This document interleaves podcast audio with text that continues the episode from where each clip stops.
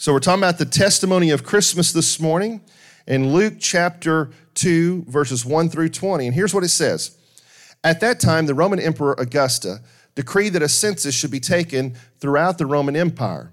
This was the first census taken when Quirinius, can't even talk this morning. Quirinius was governor of Syria. And uh, all returned to their own ancestral towns to register for the census. So, as you probably know, as you probably understand, they all didn't, uh, with us, a census comes in the mail and we write it out and we send it back in. Well, they had to go for this census, all right? So, a census was being taken and they had to leave their home where they were and go back from where they came from. And because Joseph was a descendant of King David, he had to go to Bethlehem in Judea, David's ancient home. He traveled there from the village of Nazareth in Galilee. He took with him Mary, to whom he was engaged, who was now expecting a child. Now, it is very important that we always remember in the Christmas story that Mary had not slept with a man, she was a virgin. Even here it says they were still engaged. And while they were there, the time came for the baby to be born. She gave birth to her firstborn. She wrapped him, in snug, wrapped him snugly in strips of cloth and laid him in a manger because there was no lodging available for them. Now, I want you to stop and think about this. Have you ever seen what an inn was like back then? Have you ever seen pictures of what an inn was like? Have you ever been? Have you ever been up to uh, up to Eureka Springs and went with the, to the Jerusalem experience up there. An inn is not like what we think about it. You know, when, when we have a, a play or something, it's always there's a door there, and there, you know, we think of, you know, two, three stories and rooms and everything. That's not the way it was. An inn might have one or two doors that you went into, and it would just be a couple of couple of rooms that everybody slept in. Not, not just one or two people. So they wouldn't have had their own place but th- there was no room. All the inns were, were full, they, they were packed out to capacity. And so we know that they had to go and they had to uh, go into a, a, a very dark and wet and musty and smelly place, a place where the animals were. It, it, anybody been on a farm before? You ever been on a farm? You ever been in a, you know, you've ever been around cows? You've ever been around pigs, chickens, those kind of things? It don't smell good. It stinks, okay? It doesn't matter what, what you do about it. Now, in, in my opinion, pigs stink the worst, you know. Uh, chickens the, the second, and I don't mind to smell like a cow. So, you know, it's not as bad. But but they but they stink. And, and they were they had to go to this place that was not sanitary. You know, today that we would, I think I said this a couple couple of weeks ago, we would be that they would be uh, accused of child abuse and and child neglect for where this baby was born at. You know, that is, that is how bad of a place it was, unkept of a place it was. So it says, That night there were shepherds staying in the fields nearby, guarding their flocks of sheep. And suddenly an angel of the Lord appeared among them, and the radiance of the Lord's glory surrounded them, and they were terrified. Can you think of being out in an open field, being out in an open field, and then the angel of the Lord appears to you? And the glory and the radiance of God's glory is surrounding him all around. Now we know the feeling of the Holy Spirit, right? Now here are these shepherds, these guys, you know, were they they weren't Christians because they didn't know that. The Holy Spirit hadn't come like on the day of Pentecost yet, so they didn't know that experience. This was overwhelming. What was going to happen? Now, what we have to understand, though, is that during those times, they knew and understood a lot more about angels than we do today. So, when an angel did appear like this, they were terrified because they knew the power that the angels could have. Remember when the death angel passed over, over that, that night right before they were released by Pharaoh? What did they do? They put blood over the doorpost and everything. Why? Because they understood they had to do this or they'd be killed. So, so people of that day knew the power and authority that the Lord had given to angels. And then to have the glory of the Lord surrounding them, how terrifying would that be? You know, if if we all think that if if Jesus showed up in this place, that we'd be like, oh, Jesus, we love you. No, I think we would throw ourselves down on the floor. We would throw ourselves down because of who he is and because the power that he has, because he is God. So they were terrified. But the angel reassured them, says, Don't be afraid, because I'm not coming to kill you. You understand there's two reasons angels come. There's either telling you good news or they're telling you bad news. You got that? They're telling you good news or they're telling you bad news. They ain't coming to hang out with you, all right? It's going to be one or the other. And so he says, Don't be afraid. I haven't come to hurt you. I come to bring you some good news. I, this, is, this news is so good that it's going to bring joy for all people.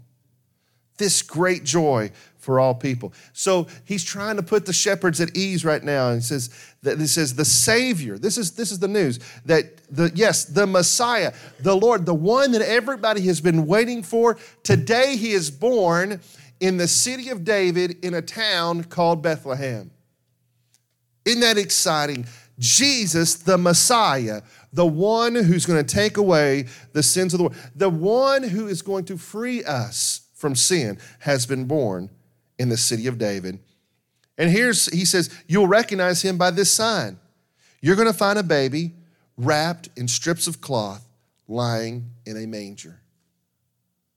Now, we always like to say this put, your, put your, yourself in the shoes of the shepherds. If the shepherds had to go to the Hilton to see Jesus, it might have felt a little bit weird, right? Shepherds, listen, they hadn't taken a bath for a few days. They stunk. They've been around a fire. They've been around nasty, dirty sheep. They stunk.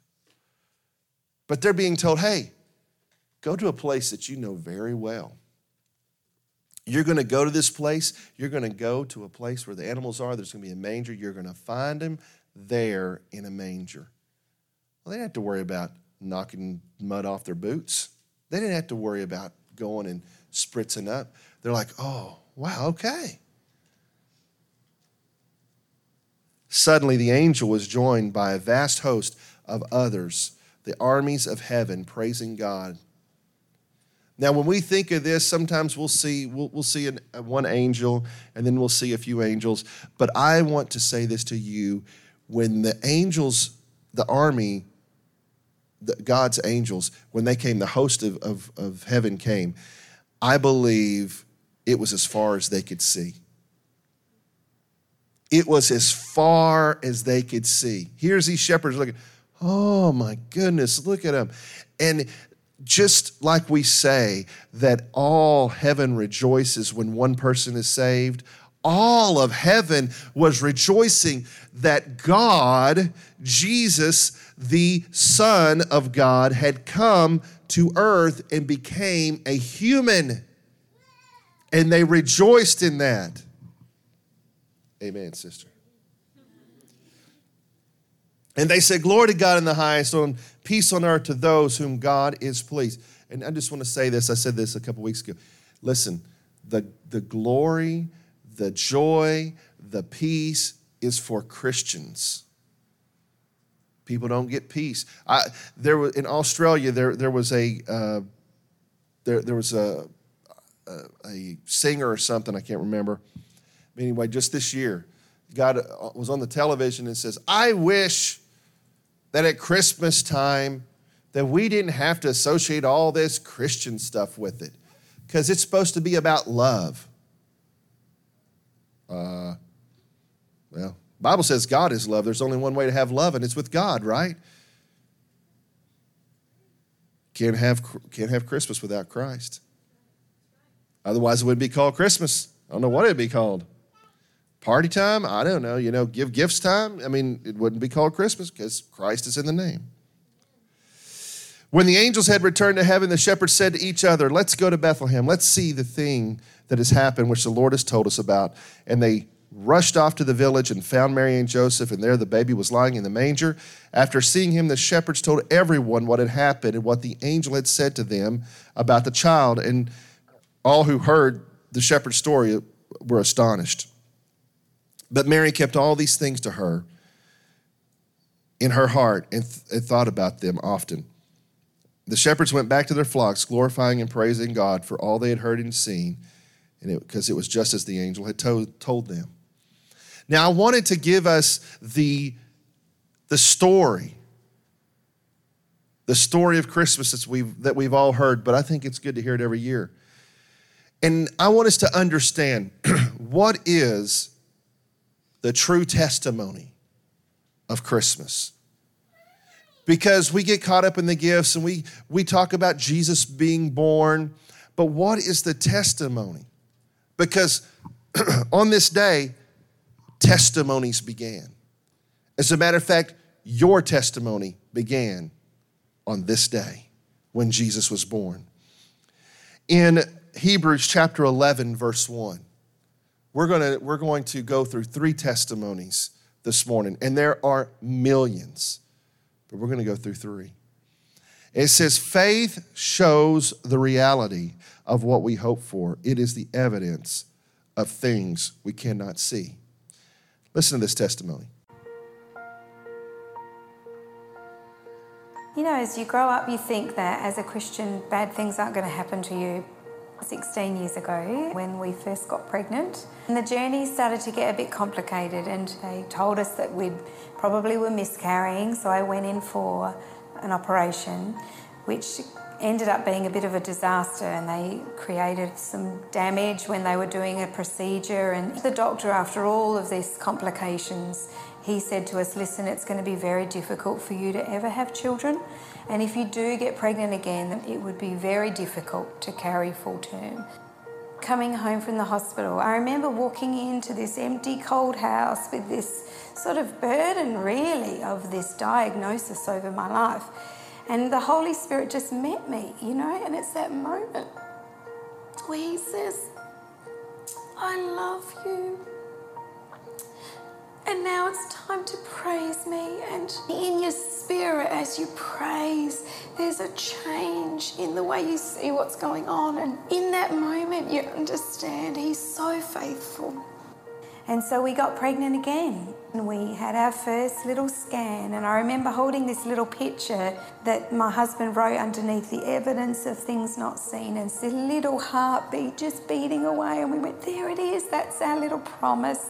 So every week was that journey of faith. Every morning getting up and saying, we trust you, we believe you, God, you're faithful. It doesn't mean that you don't have the same feelings, but the Holy Spirit just reminds you of the beauty that's in his character. God is so secure and unmoving. We said to the doctor, We're believing for 36 weeks. And he said, I don't think it's possible. Well, we serve a God of the possible. And little Emily was born at 36 weeks. 18 months later, we got to 37 weeks with a little boy. That choice to just start to step into praise to start to honor God no matter what you give given. It's not even about the miracle in the end, it's about Him and how much He loves us. So, your testimony starts with Jesus, starts on that day that Jesus came, that Jesus came as a child. Jesus came as a human and became just like us and had the same uh, problems that we have and had to go through the same things that we have to go through. When, when we heard this, the, what did they say? The evidence of things not seen. You know, today, as, as you're going into this Christmas season, there may be things that you're saying, I don't see them yet. But let me say this to you praise God in this season. Praise Him and praise Him in the testimony of this season for what He's going to do for you because He can do it. And I know we can get worn down a lot of times, especially going into the Christmas season. We get worn down and we go, it's so festive and it's so joyful and so great, but I'm not seeing that happen. And just like this couple, when they, when they said, We're going to get pregnant again, and the doctor says, But I don't think that that you're going to have any success at it. And they got pregnant and they say, see this baby with the heart. They say, no, we have the opportunity now because we see it. We are seeing just a little bit of it. And what did they say? Not just 30. We believe for 36, the doctor says it's not possible. I don't see it. And they said, No, we believe it is possible. Went to 37 weeks and had a healthy child. A healthy child. The testimony of Christmas, their testimony started over 2,000 years ago in a manger. That's where their testimony began. And that's where your testimony begins. And you have to praise God and rejoice God. Do you have children who are not with the Lord right now? Do you have relatives who are not serving God right now? And you're like, God, I'm just asking and I'm praying and I just don't see it. But begin to praise God and say, I praise you, God, because you're going to do this. I worship you, God, because you're going to do this, because you sent your son so it would happen. And so I'm going to do it. And you said that if I ask, I will receive. And if I seek, I'll find. If I knock, the door's going to be open and it's going to happen for me. Whatever it is I have been asking for, and people are saying, I just don't see it happening for you. I don't see it happening. It can happen. In Matthew chapter 19, verse 26, it says this Jesus looked at them intently and said, Humanly speaking, it is impossible but with God, everything is possible. We heard this last story. Now I want you to hear this next testimony.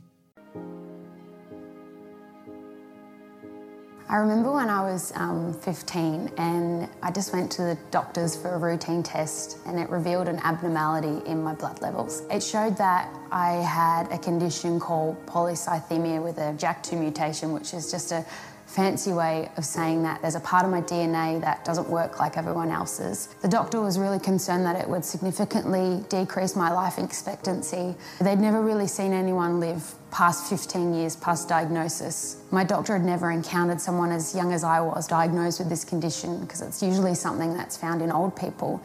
And it put me at a really high chance of stroke and heart attack. You know, I had big dreams. I, I wanted to do great things for God, but there was now this label on me. I really needed God to do a miracle. We tried heaps of different treatments. One of them was this drug trial where I would need to have daily injections that I give myself, and that was terrifying in itself. I continued that trial, and it was to no avail, which was incredibly frustrating because I knew that God could do it. This particular day, I sat in the doctor's office. Yet again, she read me out these results. That was, it's not getting better. Along the whole journey, I never had a positive result. Everything just progressively got worse. And I just remember saying, God, come on.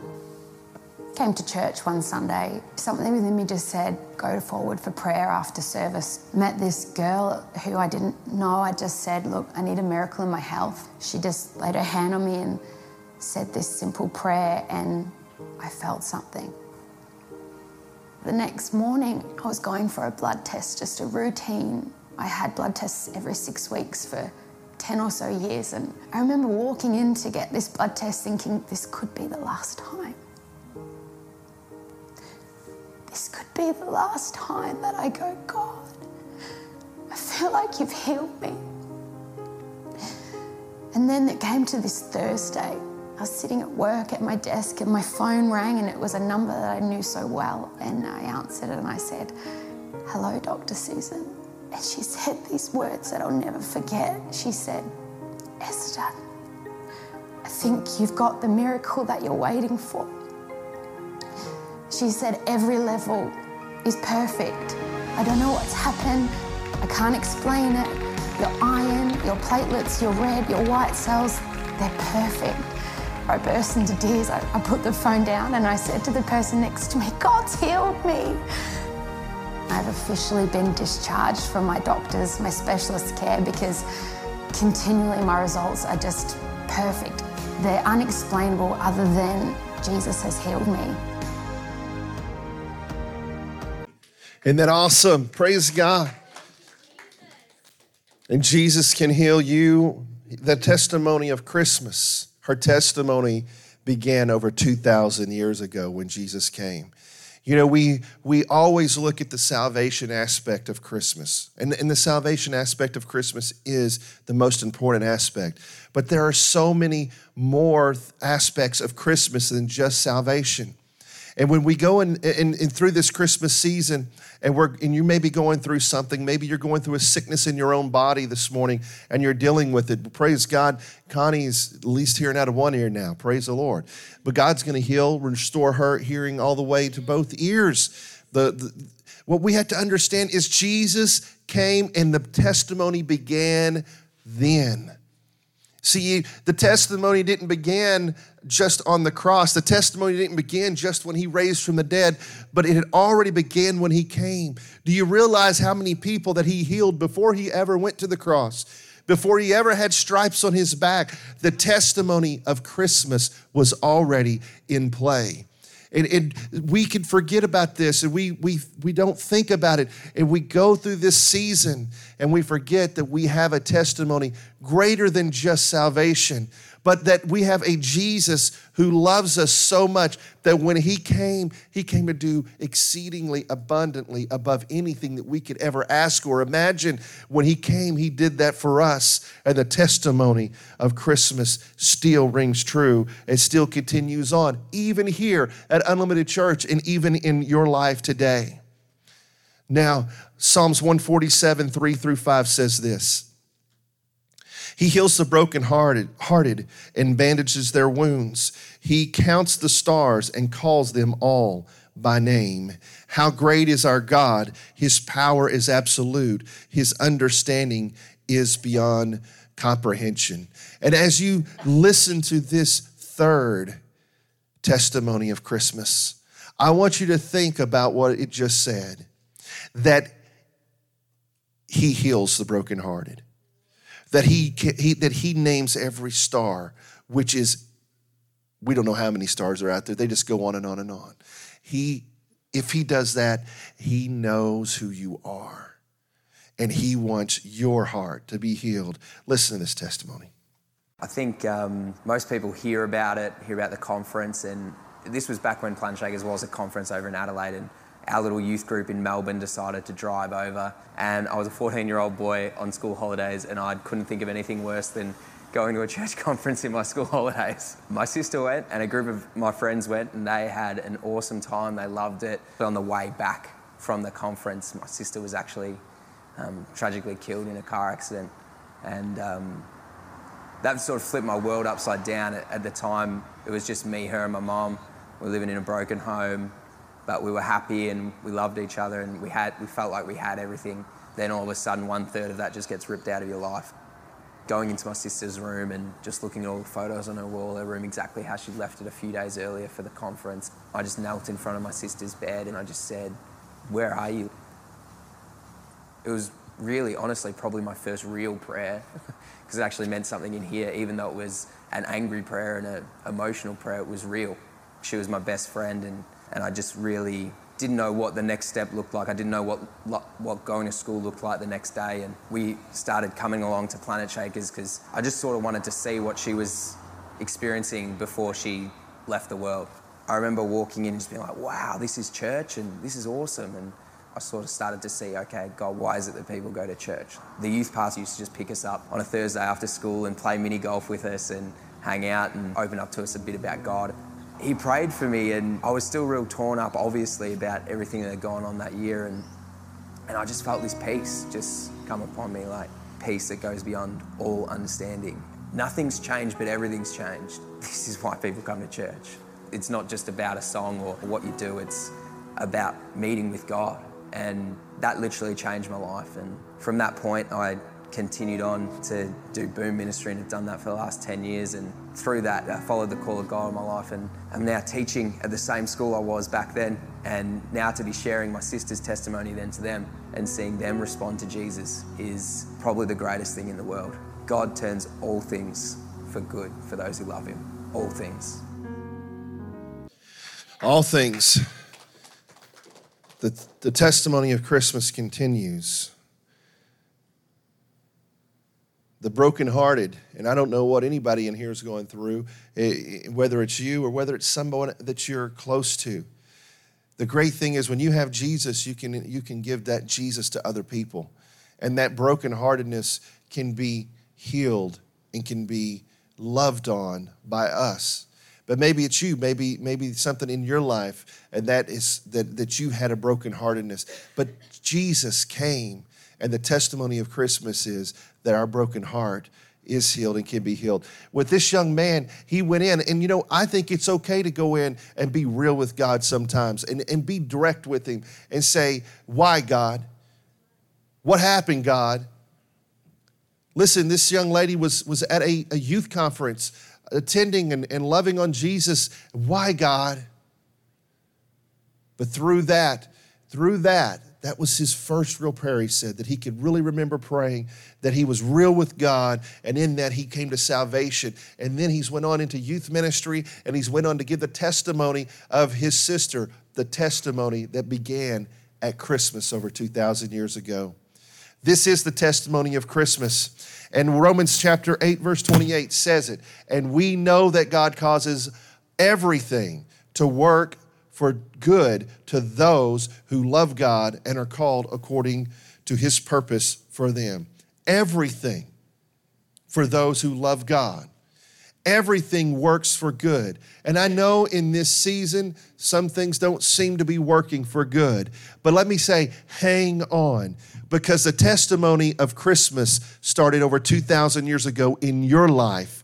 It started for you. And I want you to hold on because you're going to continue to hold on and you're going to start dragging some people with you into heaven. That's what's going to happen, okay? Because they're going to see the testimony in your life and they're going to say, something is different about this person. I got to know a little bit about them. And I don't care how, how they get to heaven, but what I do want is when we get to heaven, I want us to turn around and I want the Lord to say, turn around and look. And we're going to look behind us and we're going to see all the people that we have been dragging into heaven with us. And we're going to look and we're going to say, I didn't know if they were going to make it or not, but I continue to believe. And I know that God was going to do something in their life, and now they're here. And you're going to look back and you're going to see thousands of people who came because you said, Hey, the testimony, my testimony began at Christmas time, and I want the testimony to begin for other people at Christmas time. And it may be through me that they see Jesus, and I may be the only Jesus that they ever get to know or that they ever get to see. But when they see me and they see Jesus, they're going to say, I want what she's got. I want what he's got. And I want that testimony to be in my life. That's what the baby means. That's what the baby in the manger means. Yes, is it it's, it's sweet. It's a sweet story for us, but it is a testimony it is the testimony that you have. It's the testimony that I have this morning that Jesus came and became human that night. And the testimony of Christmas will live on for eternity. Do you get that? For eternity, it will live on. Remember, the host of heaven rejoiced that night when they saw God put into human flesh, became incarnate. He was put into human flesh that night because they knew the testimony that was going to come out of that night. Praise God.